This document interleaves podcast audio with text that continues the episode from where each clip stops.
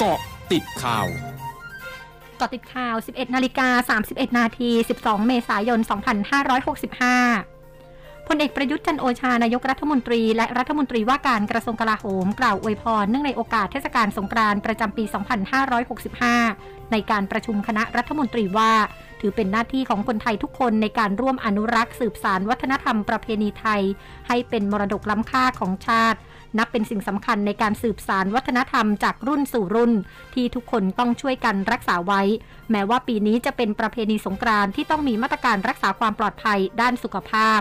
พร้อมขอให้ช่วยกันทำงานพัฒนาประเทศชาติให้เดินไปข้างหน้าต่อไป ซึ่งขอบคุณรัฐมนตรีทุกคนที่ร่วมปฏิบัติงานกันมา ในโอกาสวันสงกรานต์เริ่มต้นปีใหม่ไทย ขอให้ทุกคนมีความสุขความเจริญประสบสิ่งดี ๆ ตลอดไป ขณะที่นายธนกรวังบุญคงชนะโฆษกประจำสำนักนายกรัฐมนตรีเผย นายกรัฐมนตรีเน้นย้ำสงกรานต์ปลอดโรคโควิด -19 ด้วยมาตรการ COVID Free Setting เชิญชวนประชาชนและผู้ประกอบการทุกภาคส่วน เน้นหลัก 3ปอประเมิน ปรับและปฏิบัติ และมาตรการ 2 U ป้องกันควบคุมโรค ทั้งมาตรการ Universal Prevention สวมหน้ากากอนามัยเว้นระยะห่าง และ Universal Vaccination ทุกกลุ่มอายุเข้ารับการฉีดวัคซีนโควิด -19 ทั้งเข็มปกติและเข็มกระตุ้นพลเอกประวิตยวงสุวรรณรองนายกรัฐมนตรีในฐานะหัวหน้าพักพลังประชารัฐระบุมีบุคคลอยู่ในใจแล้วในการส่งผู้สมัครลงเลือกตั้งซ่อมสสราชบุรีเขต 3 แทนนางสาวปารินาไกรคุปอดีตสสราชบุรีเขต 3 หลังศาลฎีกาพิพากษาตัดสิทธิ์ทางการเมือง ด้านนายสันติพร้อมพัฒน์รัฐมนตรีช่วยว่าการกระทรวงการคลังในฐานะเลขาธิการพักพลังประชารัฐระบุ ขณะนี้พักยังไม่มีการพูดคุยถึงการส่งผู้สมัครเลือกตั้งซ่อมสสราชบุรีเขต 3 แทนนางปารินา จึงต้องหารือกันก่อนว่าจะส่งใครลงเลือกตั้งซ่อม ยืนยันพักจะส่งผู้สมัครเลือกตั้งซ่อมอย่างแน่นอน นายวราวุฒิศิลปะอาชา รัฐมนตรีว่าการกระทรวงทรัพยากรธรรมชาติและสิ่งแวดล้อมเผยถึงการตรวจสุขภาพ หลังพบเส้นเลือดตีบต้องทำบอลลูนว่า หัวใจเสริมใยเหล็ก ซึ่งขณะนี้ขอทำงานให้คุ้มภาษีประชาชนก่อน ส่วนสุขภาพของตนเองก็ดูแลกันไป นายนิรัตพงศิทธิถาวรรองปลัดกระทรวงมหาดไทยเผยสถิติอุบัติเหตุทางถนนช่วงสงกรานต์วันที่ 11 เมษายน 2565 ซึ่งเป็นวันแรกของการรณรงค์ชีวิตวิถีใหม่ขับขี่อย่างปลอดภัยไร้อุบัติเหตุ เกิดอุบัติเหตุ 237 ครั้ง ผู้เสียชีวิต 26 ราย ผู้บาดเจ็บ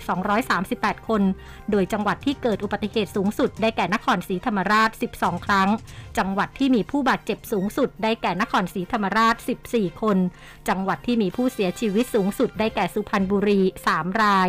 พร้อมเน้นย้ำจังหวัดเพิ่มความเข้มข้นในการดำเนินมาตรการป้องกันและลดอุบัติเหตุทางถนน ควบคู่กับการป้องกันการแพร่ระบาดของโรคโควิด -19 กรมควบคุมโรคกระทรวงสาธารณาสุขรายงานวันนี้ นอกจากมีผู้ติดเชื้อโควิด -19 รายใหม่จำนวน 19,982 ราย และเสียชีวิตเพิ่มอีก 101 รายแล้ว ยังมีผลตรวจ ATK พบเข้าข่ายติดเชื้อ1977 ราย รวมยอดสะสม 1,315,680 ราย โดยเมื่อรวมผลตรวจ ATK ทำให้วันนี้มีผู้ติดเชื้อเพิ่มเป็น 3959 ราย โดยร้อยละของการตรวจเชื้อ 7 วันย้อนหลังอยู่ที่ร้อยละ 29.32 ภาพรวมทั่วประเทศยังมีีผู้ป่วยอยู่ระหว่างการรักษา 237,399 ราย แบ่งเป็นผู้ป่วยรักษาในโรงพยาบาล 62,026 ราย ในจำนวนนี้เป็นผู้ป่วยอาการหนักปอดอักเสบ 2,056 ราย และผู้ป่วยต้องใส่ท่อช่วยหายใจ 885 ราย มีผู้ป่วยรักษาในโรงพยาบาลสนาม 175,373 ราย ช่วงนี้ไปเกาะติดเลือกตั้งผู้ว่ากทมค่ะ m c o t เจาะลึกเลือกตั้งผู้ว่ากทม นายสุชาติชวีสุวรรณสวัสดิ์ผู้สมัครผู้ว่ากทมพักประชาธิปัตย์เสนอนโยบายขายได้ขายดี หลังจากลงพื้นที่มาแล้วทั้ง 50 เขตหลากหลายชุมชน ซึ่งพบว่าอาชีพของคนในชุมชนคือการค้าขาย รวมทั้งวิถีชีวิตของคนในชุมชนผูกพันกับตลาดมาโดยตลอด และเสน่ห์ตลาดของกรุงเทพล้วนมีเอกลักษณ์ จึงต้องการสนับสนุนให้เกิดการจับจ่ายใช้สอยในพื้นที่นำมาสู่เศรษฐกิจหมุนเวียนในชุมชนทำให้คนตัวเล็กมีรายได้อย่างแท้จริง โดยได้ออกนโยบายขายได้ขายดี ส่งเสริมตลาดนัด เพิ่มพื้นที่ค้าขาย และเพิ่มตลาดถาวร ดึงเอกลักษณ์ของตลาดที่มีอยู่มาเป็นจุดขาย สร้างแลนด์มาร์คตลาดใหม่ เปิดให้ขายของได้ทุกวันไม่มีวันหยุด ช่วงนาคืบหน้าข่าวอาเซียนค่ะ ร้อยจุดห้าคืบหน้าอาเซียน